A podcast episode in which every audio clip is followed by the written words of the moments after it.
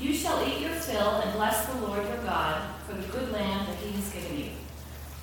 Take care that you do not forget the Lord your God by failing to keep his commandments, his ordinances, and his statutes, which I am commanding you today. When you have eaten your fill and have built fine houses and live in them, and when your herds and flocks have multiplied, and your silver and gold is multiplied, and all that you have is multiplied, then do not exalt yourself, forgetting the Lord your God, who brought you out of the land of Egypt, out of the house of slavery, who led you through the great and terrible wilderness and arid wasteland with poisonous snakes and scorpions. He made water flow for you from flint rock, and fed you in the wilderness with manna that your ancestors did not know, to humble you and to test you, and in the end to do you good. Do not say to yourself, My power and the might of my own hand gotten me this wealth. And our New Testament reading comes from Romans chapter 12, verses 3 to 5. And we're actually going to read from the New International Version this morning. For by the grace given me, I say to every one of you, do not think of yourself more highly than you ought, but rather think of yourself with sober judgment, in accordance with the faith God has distributed to each of you. For just as each of us has one body with many members, and these members do not all have the same function, so in Christ, we, though many, form one body, and each member belongs to all the others.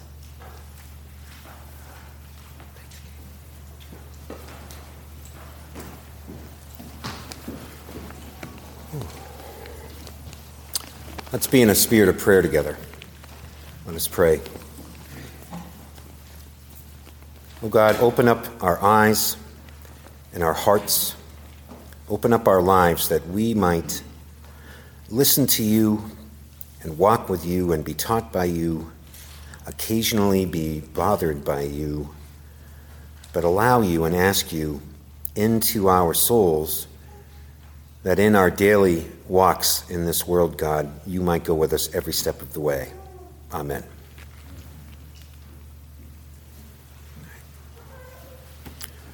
And from that text again, God made the water flow for you and fed you in the wilderness. Do not say to yourself, My power and the might of my own hand have gotten me this wealth. And from Paul's letter to the Romans, in Christ we, though many, form one body, and each member belongs to all the others. I need you. You need me. We need God. The text showed up on my phone on a rainy Friday two Novembers ago from my then 18 year old goddaughter, Chloe, who was just seven weeks into her first semester at college in Boston. It was shaping up to be a tough first few weeks for her, an intense environment, with the pressure of new classes and the drama of a brand new friend group, and I think she just needed a little TLC and a taste of home. Can I come out and stay for the weekend? The text read.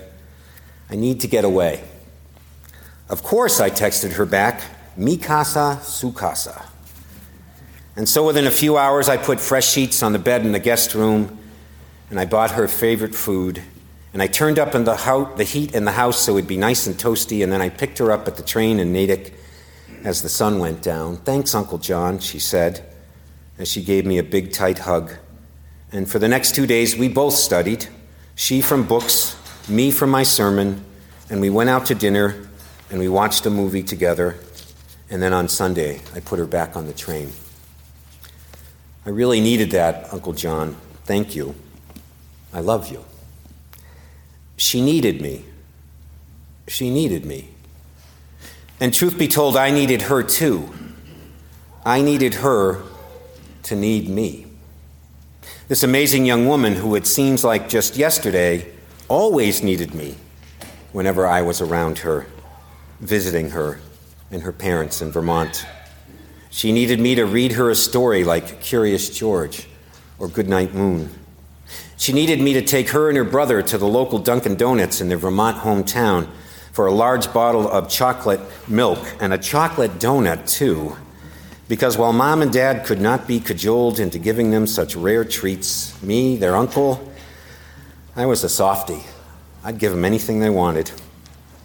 And then we'd always go to the local, local bookstore because kids need books, right? Lots of books. Friends, I love to be needed like that. To know that my one life, in large and small ways, makes a difference in the life of someone who needs me. Needs me. You might even say, when it comes to the human condition, when it comes to naming just what it means to be a human in this world, to be human and not all powerful, to be human and not perfect, to be human and not self contained, that when it comes to figuring out just what the best life truly is, and a good life, I think it can come down to this truth that I need you, and that you need me, and that we all need God. That's actually a pretty good definition of why having faith in God and being a part of a community of needful souls like Pilgrim Church matters. To be needed, to be in need. So I'll confess, I'm needy. I'm needy. I'm, I'm okay with that title. So from now on, you can call me Mr. Needy or Pastor Needy. But the truth is, is that we push away being described in that way, right? needy. It conjures up images of being overly clingy or constantly seeking out the approval of, or love of others. And that's the cliche definition of being needy. And the world certainly looks down upon human neediness. Our world takes words like need or needy or dependent and so often marks them as negative or an insult or code for human weakness. She is so needy.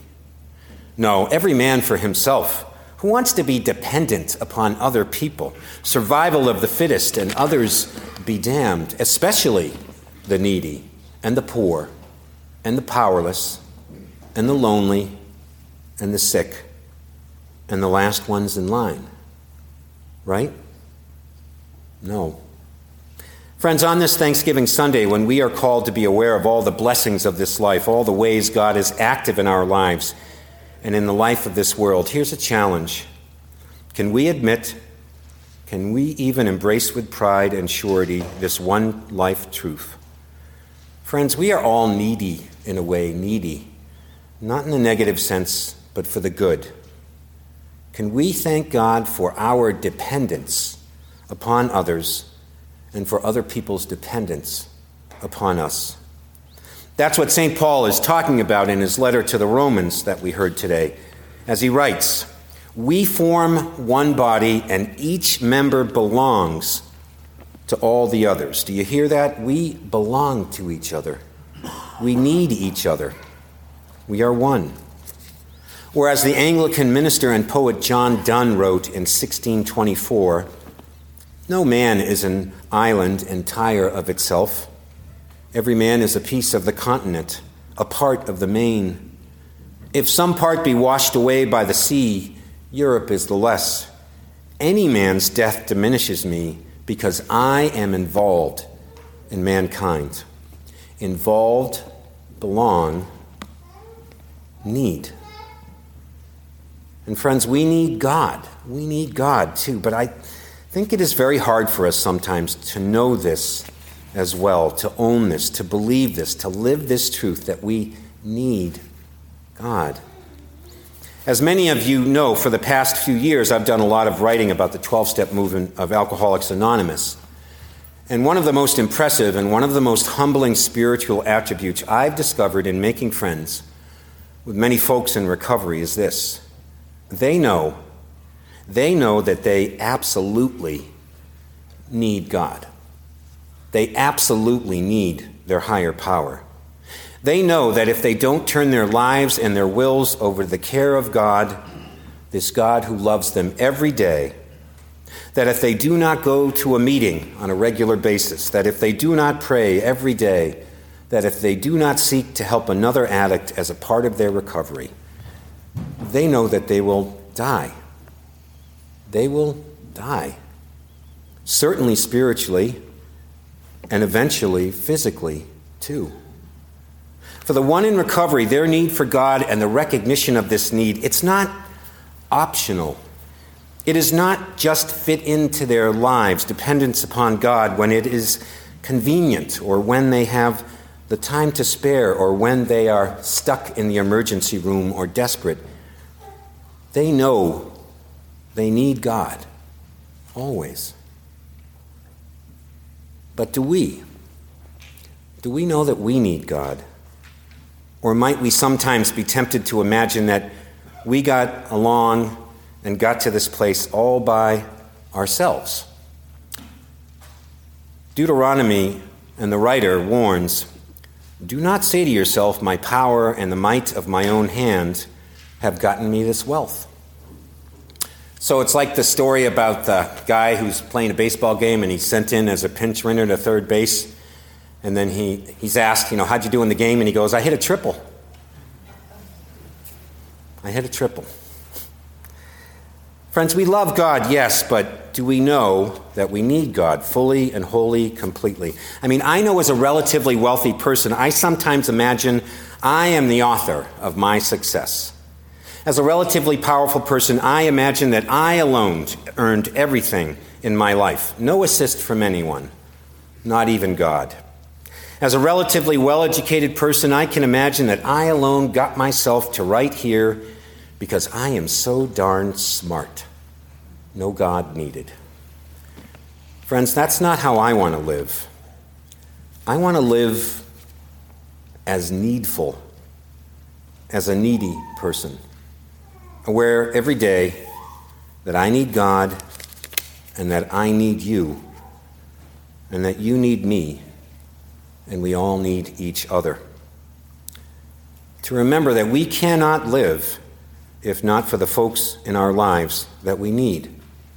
They who raised us up, who stick by us through thick and thin, friends and family whom we so need and who need us too.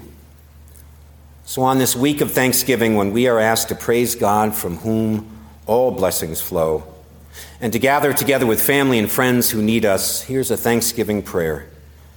Thank you, God, for blessings, especially for the blessings of being loved and knowing love and giving love. Thank you, God, for God, for you, whom we need. God, remind us always we all need to be needed. And we all need God. And yes, we are all needy. And that's okay. Happy Thanksgiving. Thank you.